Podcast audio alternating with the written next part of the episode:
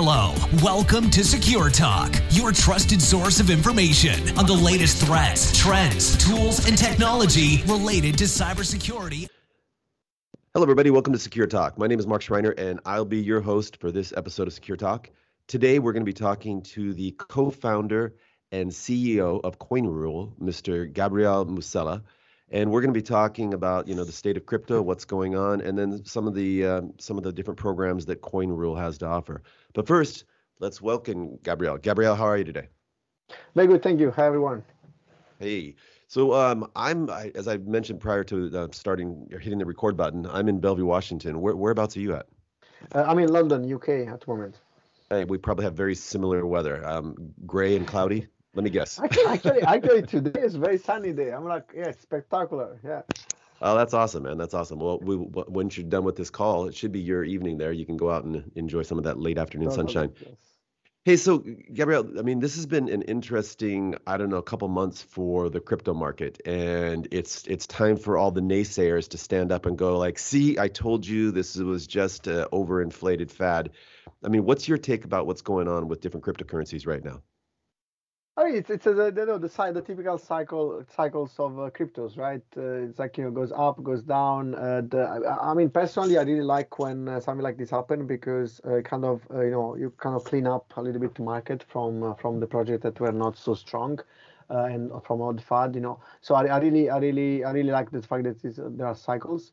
Um, the fact that Luna went down, it's not a big news to me because you know everyone before was already raising some um, you know some issues about that blockchain. Uh, I, I, mean, I even I lost some some some funds as well in, in that crash. But you know, I mean, you know, this stuff has happened like two years ago. It happened six years ago. You know, it's just a, a part of the cycle. I think now it's just a good time to buy, uh, especially a good project.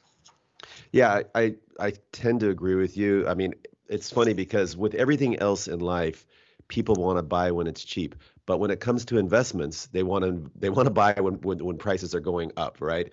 And the the real opportunities typically you know historically have been um, after crashes. And if you look at just most recently during the pandemic the first two months of the pandemic everything you know i'm talking about stock markets crashed and it was a huge huge buy opportunity. Um, and i also like your point about that um, you know you know crashes like this, cycles like this, kind of clean out or weed out some of the weaker, um, I guess, uh, products or services that are being offered out there. One one question though I have though is one of the sales points or, or the selling points of crypto is that it should be a non-correlating asset class um, and or also a hedge against inflation. You know, you can print more dollars, but depending on the crypto, let, us just talk about Bitcoin, for example, there is a finite number that can be mined. So, what are your thoughts? Because right now, um, it looks like crypto is correlating with the broader market, and it doesn't necessarily look like it's a hedge against inflation. What are your thoughts? Yeah, I mean, it's funny. Like, actually, crypto is correlated to a lot of things. Uh, you know, totally. You know, Bitcoin and Ethereum they follow really the stock market, the FTSE 100 as well. Totally. Mm-hmm. Also, there is a, you know an, uh, an inverted correlation with with inflation as well, uh, and also with the property property market. So, I mean, uh, I, I, never bought into into that narrative because uh, at the end of the day, um, you know, crypto is mostly about FOMO and like there's people trading, and most of them are really inexperienced and then you have like the 10% of the traders that are big funds and they know what they're doing right? And they actually move the market they make the market. So i always i always thought that you know the, the fundamental analysis that people do it's it's very similar to the to the ones that you do on stock market by checking the project checking the technology reading the white paper being part of the community. And that's what most of the people uh, then the kind of beginner investors do. Then you got another uh, category that is like the big whales. And then there's another one that is you know the day traders that they actually play with technical analysis. But in each situation those type of traders they know what to do right they do like side strategy, they do more accumulation strategies, speculative ones. It depends from the market, but those ones are always present. So I would say like yeah, there's high correlation, and uh, and uh, actually with the CoinRule, what we have done to actually then apply uh, this idea of correlation is to connect uh, TradingView uh, on on the, on on on, um, on your rules. So basically, you can create a, a, script on on on on TradingView. You can get signals from all sort of these different uh, digital assets, and then you can run your, your automated strategies on CoinRule. So that's actually we did because and since we did that feature, we got we really got a big bump in subscription for that specific plan called the trader plan. Uh, so yeah, so I, I, really believe in that, and also we have like few features that uh, that kind of applies this idea. So let, us I mean, you kind of segued very quickly into CoinRule, and and I like that. So let's let's continue. Why don't you explain a little bit more from an introductory level what CoinRule is, and then I'd like to get into the specifics about how you help you know normal Joe traders like myself compete with the big boys. Yes, so CoinRule brings uh, automated trading to the masses. So uh, we have a very simple interface uh, that helps you create automated strategies. So, you know, algorithmic trading sounds very difficult, very complicated. You need to know how to code. But actually, if you have a very good interface that you can find on platforms like CoinRule, you can build an algo trades in few seconds by, you know, by, by clicking like few few different blocks of conditions and actions. So usually, you know, the, the paradigm is also uh, is always if this then that. So you can do something like if Bitcoin goes down 3%, buy uh, Ethereum at this specific price given certain conditions. Then you press play and this machine goes on the market and trade on your behalf. So the idea is that you can create more than 10 different, 10,000 different strategies and uh, uh, because the, the actual UI uh, is very flexible or if you don't know how, how, to play with it, if you don't have any idea at that moment, you can actually use one of our templates that we, we propose you. Like there's a library with like 200 templates you can choose from and there's a very plain english uh, explanation of that so you can actually understand what you're going to do. So you can really uh, you know uh, mix and match you can play around and you can create a lot of different automations. And the beauty of it is that coinrule runs on top of your investment platform. No matter if you use uh, binance coinbase kraken we integrate with the 12 exchanges at the moment. So your funds are safely stored on that wallet and you can just connect coinrule with an API key. Once you connect it, you know, we actually bring automation to your to your investment platform. That is pretty interesting. Let's um, let's slow down a bit. And now, when you mentioned trade rules, um, it, go a little bit deeper on that. What exactly is a trade rule? A trade rule, it's basically uh, could be really could be anything you want you want to automate. So you know the idea is like instead of sitting in front of charts all day long and buying and selling manually, or just you know playing with you know very basic uh, things like stop loss or, or, or, you know limit buy you can actually create something that is a little bit more interesting. Uh, you can create uh, your, your blocks fit condition. You can say uh, if the volume on this specific coin reaches a specific amount uh, do this and that. Or you can say if the ma so moving average reaches this or crosses below this amount buy or sell uh, or you can say something like if the price of Bitcoin is raising and the volume also is raising, wait three hours, then sell all my funds and buy this other coin. So you can really, I mean, the, the sky's limit. You can really create your own uh, auto- automatism.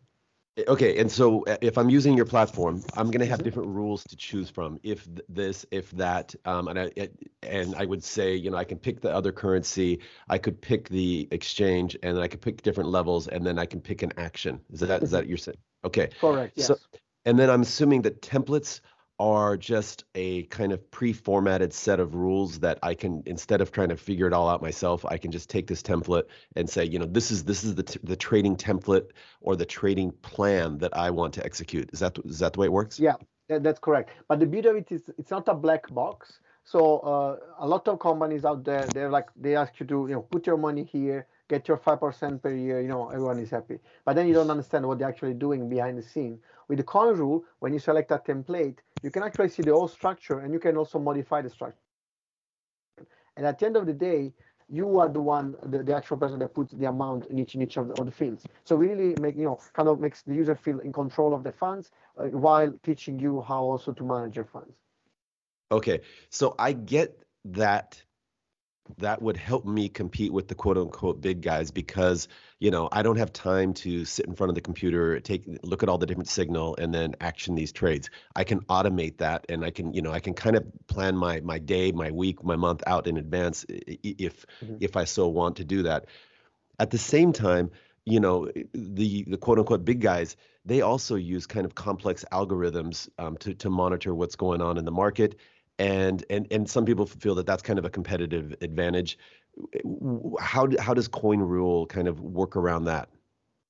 I mean, the way to think about it is that there are two things. First of all, uh, what big funds and and you know day traders do is not as complex as we think. So we've seen like uh, you know we were working with some big traders, some small family offices as well. They were trading like three, four hundred millions per per month. And you know if you see the strategies, it's like swing trading, it's like accumulations, it's like liquidation, rebalancing. They're like kind of pretty simple things, you know, just done with the right digital assets. And then the second thing is also that we obviously we give we give you access to algorithmic trading. We give you the tools. We give we give you the Lego blocks, right? But then ultimately, it's the users that need to know how to play with them and also and, and know kind of learn and get interested in what's going on in the market, what's the right signal, and what is the t- right time to buy and to sell. And that's you know it's in any situations like that. We can give you like a, a, big Lamborghini car, but then you need to know how to drive it, right? So there are these two components that are really important to understand. First, you know, finance is not hard to understand and strategies that, that works are actually not so complex and secondly like everyone can learn you know within a few months Excellent. So if I wanted to get started, you know, let's just say I have a, a Coinbase account, right? Um, what what do I have to do to get started with CoinRule? Pretty straightforward. So you go in your account, uh, in your uh, profile page, you create. Uh, there's a button where you can create an API key. You take that string of code, copy and paste in CoinRule, and off you go. Sounds pretty simple. And then how does CoinRule get paid on that? I mean, there is a free plan. You can start with that, and then uh, there's a limit of like something like five thousand dollars a month traded. So it's really just kind of test the product. And after that, we have like uh, three different plans, starting from thirty dollars up to five hundred dollars a month. So yeah, it depends from your needs. Okay, and you know this is secure talk, so security is always top of mind, um, regardless of what what company we're talking with. Um, what are the what are the concerns that I should have? Um, as you know, let's just say I'm using my my uh, Coinbase account or some other account. I, I take that um, API key uh, from from from my trading platform, put it into the CoinRule. What what security concerns should I have or shouldn't I have about you know sh- sharing API information from my account with a, with a third party? I mean, to be honest, uh, is super safe because actually, when you create the API key, we don't ask you for withdrawal rights. So the only thing CoinRule can do is actually sending buying and selling instruction at a specific time to your underlying platform, right? So there's no withdrawal right. So they, even if there someone were to hack CoinRule, like the only thing they can do, the worst thing is actually just buy some bad coins, you know, and then just pump market buying the, the wrong coin. But they cannot withdraw the coin on your behalf. You know, we don't even have access to your withdrawal rights. First, Secondly, we, we uh, there's a good thing because the money on your wallet, on Binance, on Coinbase, obviously they have like a very strong security team, and and also uh, you don't need to do uh, another KYC onboarding process with us, right? That's also another kind of uh, pain point that we, we avoid. So in terms of safety and risks, it's like really minimal. Uh, and you know, and, and obviously we encrypt all the API keys in three different servers in three different locations. So it's like there is a, a lot of topic about security, but ultimately the business model, the actual business, is made in a way that you know, from day one, we were thinking like we don't want liability, and also the customer doesn't want to move funds again to another new platform. So we already structured the business like that since day one. Sounds sounds great. Hey, so let's talk a little bit about the business. Um, you know, maybe walk us through the uh, the evolution of of CoinRule. Oh gosh, we came like okay, yeah, it's like uh, it was like uh, what 2018 when we started. Uh, yeah, it was basically I wanted to build an automated trading um, automated trades on IG Index for some stocks, and and that's where I came up with the idea. So I went I went home that night half drunk, and then uh, yeah, I remember. I remember An honest guy, man, I like it. Man, I'm super honest. The, the, the, comes from the bottle of wine. man. exactly, always. You know what was it? Uh, no big night started with a salad, right? Uh, that was a, the saying. Yeah. So basically, there was this colleague of mine. We were at uh, company drinks. Probably was Christmas drinks, and uh, we, we were. He was talking about this strategy he had. So every day he will buy the best performing coin, then wait 24 hours, sell it, and buy the next one, the best performing one. That was his strategy, and he made like something like two, three x in one year uh, playing with the FTSE 100.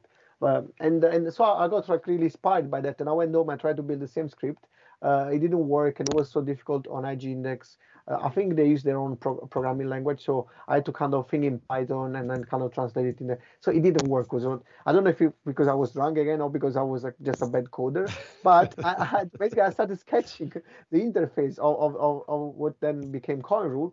And and then uh, I was at that time in an accelerator MassChallenge that uh, it's also in the US in Boston, but I was in in there um, in, in, here in London. And uh, that's where I found also my co-founder, also another company, and also I found my my CTO. And just basically slowly we came together and we started working on this product. And then we went to, to an accelerator in um, Budapest in Hungary. Uh, that was our first fundraise. Then we did a crowdfunding campaign in the UK. Uh, and then we, we, we ended up in Y Combinator uh, last year, and we did a much bigger round. So now, you know, we have very good uh, investors. We have the, the co-founder of um, of uh, Kayak.com, the founder of Twitch, the founder of Fitbit. So yes, very now we are part of you know a very good network, and and uh, yeah, now all the VCs are always kind of looking at us and they want to know when we do the next round. And yeah, so it's good. That's what where how it started, and this is how it's going.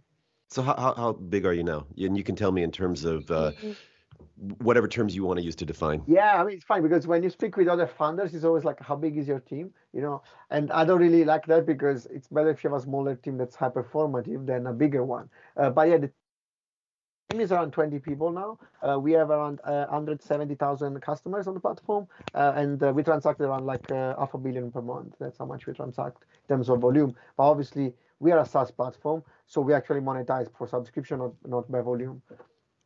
No, that's those are some pretty impressive um, uh, numbers there. And then, and so, what would be the next step? I mean, I'm, I'm assuming most of your people on board are, are developers. Yeah, the tech team is around 12 people. Yeah, and the rest yeah. is kind of support uh, and, and and I mean we only have like probably three people in growth, uh, but yeah, mostly it's really tech and so tech support. Mm-hmm. And then so what what would be your next step? Are go for more funding?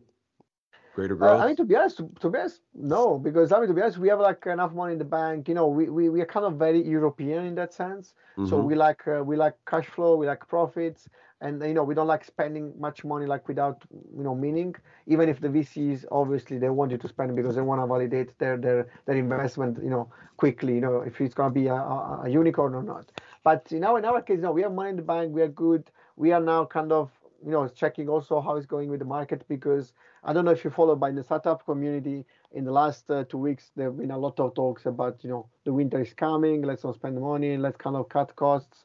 A lot of big companies have, have like fired you know at least 20 to 30 percent of the workforce. So there is all of that and uh, it's one of the situations that if you go through the winter like you still survive uh, basically all your competitors probably will go bankrupt and you will have like a much bigger market share so that's what we are at now so we actually um, improving the product working like really heads down heads down on the product listening to the customers I'm not talking anymore to investors. I'm not taking the calls anymore. Uh, like really, yeah, because once you come out of fundraising where you've been like just pitching 20 times a day, um, you know, you just feel relief that you can actually go back and do the real thing. Because at the end of the day, if you have a good product, I know it's really obvious, but a lot of people don't understand that if you have a good product, this is what's gonna bring you out you know, from from like you know the first stage of your company from the zero to one, but also it's gonna make you really profitable and successful. And then investor will come to you. Spending time in fundraising, throwing more money at your business without actually finding that product market fit and that formula that of paid marketing that works makes no sense. So you know you need to kind of do experiments like on different channels in terms of marketing, and and then so to to find the one that actually allow you to have a, a customer acquisition cost of let's say ten dollars, but then a lifetime value of like you know thirty dollars. Once you find that formula, then you can go back to the VCs and say, look, you know, give me ten millions. I need to spend it on marketing because I found something that really prints money. You know, and this is the, this is the, the narrative. That's some awesome advice, and um, I'm not gonna I'm not gonna take issue with any of that. Uh, I I have a lot of uh, CEOs and founders on on the uh, on the podcast, and I think you know everybody's trying to figure out what's the balance between you know getting more money, but, but, then you have to worry about dilution, and then what do you do with the money? And and back to your previous point about um, the, the, the potential of a, of a, so-called winter coming on is, I mean, if you can make it through it, it's also um, what I see as an opportunity because uh, right now dev costs are pretty high but if you know if if if there's more talent on the market that's an opportunity um, you know everything all costs are going to uh, should should drop and there therefore it's just a it presents an opportunity Um, you you did a lot of work at Google uh, mentoring early stage startups, right? Mm-hmm. Yeah, yeah. So talk a little bit about that experience in terms of what what are the, the critical things that you would look at when you're when you're mentoring other other uh, CEOs and founders? Yeah, so uh, always comes in on uh, uh come in on the, on, Tuesday. So usually I have this uh, one week sprint, and uh, every day it's about something. So on Tuesday it's about UX and product, and then I got another day for tech, for for for uh, business development and stuff like that. So usually those startups are very very young. the reason is like four guys they got together like two months ago and started working on a product. So usually the main problem is around understanding the user journey uh, all the customer experience, all the omni-channel experience of the customer, what are the touch points. And usually this is one of the, the main weaknesses. Uh, you know, when someone comes together, it's always because they have an idea, but then there's all that process, that mediation that you have to do between what's my idea, what's my discovery, is that discovery relevant for a customer base, and how do we validate or invalidate that assumptions with proper methodological, uh, you know, user research. Um, so you know, in, in, in, user research is so important, but you know, we there's this saying in the, in the UX community that you have to interview at least uh, five customers, and those five customers, if you do deep interviews of at least one hour, they will give you 80% of the problems uh, and the needs that you need to find for your product. So you know, you can obviously go and interview more, but the gain you get from this, you know, additional interviews is not as much as, as you get from the first five. Uh, and sometimes, you know, even young startups, they're like you know, sometimes people are introverts, so they are just covering, you know, themselves uh, behind the monitor, and they really go out and talk with the customer because it's actually it's difficult. You know, you need to go and talk to strangers and actually find a way to interact with them, and you need to get qualitative data as well, quantitative data, make them together. Qualitative helps you to quantitative helps you understand where to look, and qualitative, uh, so basically face-to-face interviews helps you understand uh, what is it that you're looking at. So there are these two components, and I found that you know early stage startups really lack that component, that systematic approach to user research, and I like I kind of I help them to be on the right track with the specific uh, methodologies and toolkits that I can provide them, uh, so that they can actually start understanding if if there is a business, if there could be a business, you know, and and what type of product then they need to um, uh, kind of uh, build based on very strong user needs that are also big enough to be covering a big enough markets. So it's kind of you know, it's product management work. It's kind of putting the three kind of main points together: the business, uh, the user, and and the, the, product tech side, right? So this is the, the, three components that usually at the beginning it's like a puzzle, and you need to start matching slowly. And are, do you have any favorite books or methodologies that you would recommend to um, to founders? I mean, there is the, obviously the design sprint from Google. It's great to actually do quick iterations and understand at the beginning, uh, you know, what to do, how to kind of categorize the activities that you're doing in terms of discoveries. But then there is one book that I love is called Tractions. Uh, it's a traction. It's basically it kind of explain you more than 50 different marketing channels uh, and how you can exploit each of them. And then it also tells you once you find uh, um, a channel that works for you, just you know drop everything else and just go for it. And then once you saturated that market, start again searching for another one, another channel. Sorry. So the idea is that each company has a natural channels to market through and and and once you you you find that you just need to kind of really optimize the hell out of it so that's that's the most important and then yeah, that, that's that's that's a great book that i like i like also uh, the zero to one uh, that was also a very good book very uh, very American, right? Very deterministic, Silicon Valley style.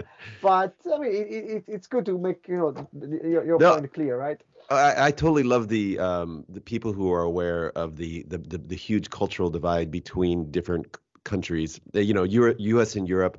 Europe also has different uh, cultural cultures in yes. you know business cultures in Europe. Uh, but but but I you know I I've done I worked for a Swiss company for four years. I've worked for a company that was based in the UK for a couple of years. I'm currently uh, w- working with a company that's based in uh, Budapest and it's it's amazing that how how different the culture is and how I have to keep yeah. I, have to, tone down and calm down all the time because people are like whoa whoa whoa whoa slow down man slow down I'm like no man we gotta go so yeah yeah it's it's it's very interesting and and so I mean you being based in in uh, I, I think you're in the UK you said yeah London um, and um, I think originally where where are you from Uh, I'm from Italy. Uh, yeah. I've been uh, living. I lived back for what one year in Finland, uh, two years in Boston. I was uh, working at MIT, and then since uh, tw 12 years I've been in London. But actually, the last three years I've been just traveling around. I've been living on Airbnb, nomading, because you know you you go some places for a conference or for a meeting with a VC, and then you end up staying like one more month there. So I've been really living out of my uh, luggage in the last uh, three years. Uh, and, and your business, number of years. and your business is global. Um, so I mean, yeah. Do you, do you find, uh, given your business model, that it's being more well received in some markets versus others? Oh yeah, totally, totally. It's like uh, we we still uh, didn't manage to understand the, the Asian market. I mean, all, all the Western countries are, are, perfect for us. So the most profitable customers for us are in the US, followed by UK, South Africa, Switzerland, and then the rest of Europe. But uh, you know, we are trying to get into Singapore, Indonesia, and so it's very difficult. You know, just like they, they work in different ways. They do, and but I I do like the fact that you mentioned Singapore first as a point of entry into Asia because well, one there's the language there, but there is also the the very strong ties to to Europe. Um, and and it's a finance center, so it uh, it totally totally makes sense. I by the way, I, I, lived and worked in Asia off and on for about 20 years, all over Asia. Mm. I was lived in Singapore for four years, lived in Hong Kong, Taiwan, Korea, Japan, and uh, if you're going to go to Asia, given your business model, I think Singapore's a, a good good first stop. Um, mm. well, hey, uh, let me let me ask you just uh, one one last uh, question. Again, coming back to the security thing, uh, as as a CEO and co-founder, I, I know that you know you're probably really focused on the product development and growth. Okay, and I, I, that's an assumption, but that's typically where you know most CEOs are focused. Security, though, uh, given your platform, and, and, it doesn't even matter if you if you're not actually uh, given the rights to to conduct trades on behalf of your clients, but you still need to like secure your platform and your communications. And and how do you manage that? do you you know do you, is this something that you you build into the product? Is it something that you um, you have regular audits, or do you follow some type of ISO or NIST standard or CIS? CIS? I mean, what what do you do to make sure that everything is locked tight? I mean, it's, it's a mix of things, as you said. So we have uh, audits every six months. Uh, you know, we, we had like a more basic one at the beginning. Now we have more budget, so we are doing a much much bigger one throughout the app. We have a very good bounty program. So literally every month we get like some requests for some bugs, and then know, we pay out and we action those bugs. You know, very very quickly. We action we, we, we take action on them, uh, and then obviously we run uh, on uh, everything is on Amazon. We have Kubernetes. So we kind of our our really approach to security is to basically have like very good monitoring. Uh, so for us, you know, the monitoring we have always someone uh, on call uh, over the weekend as well. So when anything happens, we are you know we are actually ready to just revert back if we, we cannot deploy something that can generate uh, some sort of issues in terms of security. Uh, so we can revert back within few minutes, literally. Or and also we have uh, we have everyone on call also during the week and in terms of security, we use all, all standards, uh, you know, and uh, I mean, uh, I'm not the one really close to that, that part of the business. We have like uh, our tech co-founder that now it's a CIO. Uh, he takes care of security, and also we have a CTO. So we have a very strong leadership team also on the technical side, and I think it's very complementary to to my skill and my co-founder skill, the CEO as well. So that, that we complement. And but in terms of security, I know that we, we, we actually use all all the modern standard stack, and also we, I mean, I, I actually put a very good budget on it. Also, we have very um, very close to our community. So we have a very active Discord channel. So really, they are the best like a watchdog for us. Whenever there's something wrong, uh, or whenever there is some scammer uh, in the in, in the group, and no, just like they just uh, kind of ring the the the the, the, the, the alarm, and then um, so for example, we have this problem with a lot of scammers in the group impersonating the co-founders, and mm. it's just crazy. That's another type of obviously um, security risk because yeah. it's not directly related to the product, but still, uh, you know, we actually, I think one guy once uh, kind of, uh, yeah, was was um, was uh, yeah was scammed basically by this guy. Like, uh, yeah, I think he lost a thousand dollars because he sent the money directly to his wallet. So we always say in our uh, group, like in our community, like we will never, first of all, DM you first, and yeah. also we will never ask you to send us money because all our business model we don't we don't require that, you know. Um, but uh, yeah, there are a lot of scammers out there in that, that sense. But oh, I mean, it, it, I mean hmm? go ahead. Sorry. No, no, we never had any any major problem to be honest in the last three years. So yeah. Yeah. No, I mean it's quite common these days for um, for new hires at a company to get a, a an email from their boss or from the CEO, uh, Yes. you know, it's an urgent question or urgent request. Hey, please go, go get uh, five hundred dollars worth of gift cards and um, and then you know get back in touch with me. I mean, and it's just it's they it's kind of law of numbers. You send enough of those out, you get one person, and if you get one person to respond a day, you're making five hundred bucks a day. You know, but if Yeah, you can yeah, live with yeah. yourself, yeah.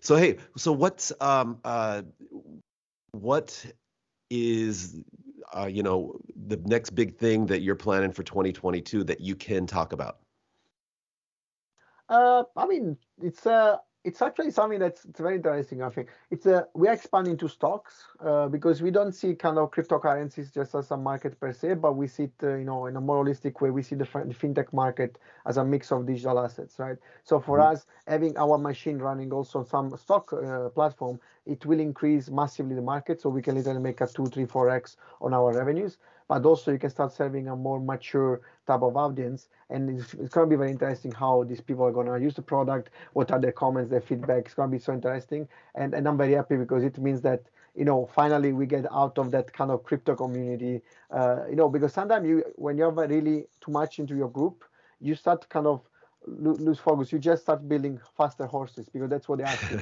I want this feature, I want this feature. But then actually, just by switching the old, the focus of the product towards a new segment of users, then it will really kind of uh, really increase uh, the market. Also because um, I don't know, as I was saying, like we have enough budget in the bank account, but still, I know my, my view is to do maybe a Series A in two years' time, and I want to get to a good monthly recurring revenues in order to to start kicking off that fundraise. So I think that's the next big thing. And also another one that I really I really hope we will be able to do because we are doing a, a massive refactoring on the platform. Um, so I want to do the back testing functionality. It's crazy. It's like 2022. There is no good back testing, uh, you know, in, on any of the uh, investment platform that is uh, good enough to be like used by normal people. Uh, so what, what is this i'm sorry i don't get what what is back so testing back testing is basically the ability for you to to build a strategy, build a rule, And then test it his- over that his story. Historical data, yeah. So let's say from last year market condition. So That is an awesome idea. I have I've wanted to do something like that for so long because I, I you know I've been investing for for twenty something years Totally, and, yeah. and I read a lot of books and and I always come up with these crazy ideas and I would like oh man I'm sure that would make but how do you test it? How do you know? You know?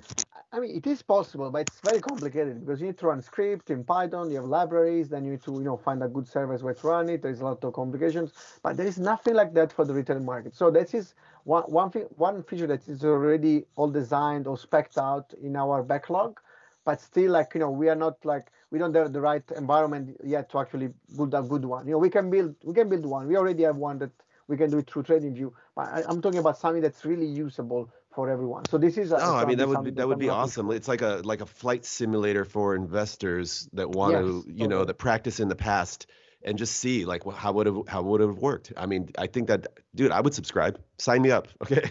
yeah, done. Awesome. Well, hey, Gabriel, I really enjoyed this conversation. Um, you're probably the only person I've met who talks faster than I do. Um, so, uh, okay. That's from Southern Europe. We are all like that. Okay. people. Well, maybe I got to go and spend some time there. But hey, enjoy the conversation. I, I'm sure you're going to be do, having an awesome 2022, and uh, look forward to touching base with you in the future. Perfect. Thank you very much. Thank you, guys. Hello, welcome to Secure Talk, your trusted source of information on the latest threats, trends, tools, and technology related to cybersecurity and compliance.